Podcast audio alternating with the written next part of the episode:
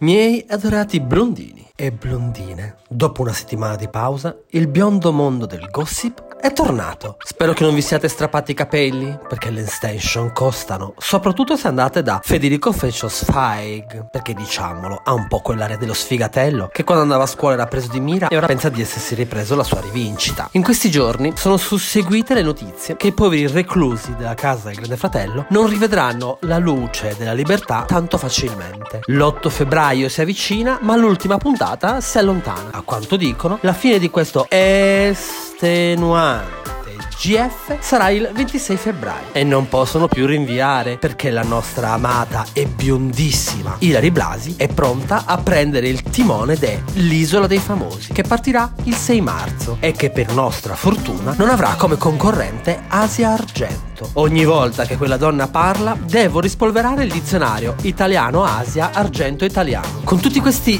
imminenti annunci siamo quasi a Ferragotto e nemmeno l'albero di Natale ho ancora smontato. Dopo anni di carriere da soliste è arrivato, non so se dirvi finalmente o no, il singolo delle amiche di Queen Maria, Emma e Alessandra Amoroso. Per quanto mi riguarda, il singolo che attendo da almeno 20 anni è quello di Britney Spears e Christina Aguilera, ma visto che comunque la voce della Marrone non mi dispiace e che adoro il colore dei capelli dell'amoroso, la prossima puntata saprò dirvi se anche per me è scattato il puro amore visto che abbiamo nominato Sua Maestà Queen Maria De Filippi, non possiamo non parlare del grandissimo successo che sta avendo la nuova edizione di C'è posta per te. Gli italiani aspettavano il ritorno di questo programma come gli anziani aspettano la pensione, o i parlamentari aspettano il vitalizio. E a proposito di parlamentari, in una scena ripresa dalle telecamere della Camera, durante il discorso del presidente Conte, sembrava che Mischeta fosse seduta nelle poltrone del PD, ma era solo Maria Elena Boschi che ha copiato il trasvestimento. Su Maria Elena, un po' po' più di inventiva per la prossima volta. Sapete quando si dice che l'amore non ha età? Ebbene, in questo caso ce l'ha ed è esattamente la mia età, 38. Sappiate che vi sento che state dicendo il contrario. 38 è la differenza di età tra la fantastica e super bionda Sandra Milo e il suo fidanzato Alessandro Rorato. La grande Sandrona ha raccontato di aver ritrovato la sua felicità grazie al suo Alessandro, che gli ha già regalato l'anello e che non è interessato ad avere rapporti intimi con lei, perché, come ha dichiarato la Sandra nazionale, lei non ha più l'età. Diciamo, questo Alessandro sembra un po' Rupert Ever de Noart, solo con un po' più di Botox. Ma un'altra somiglianza che ritrovo in Rupert Everett sono le ali da gabbiano che avevano le sue sopracciglia. Forse Costantino della Gherardesca, uno degli sperati presenti nella trasmissione di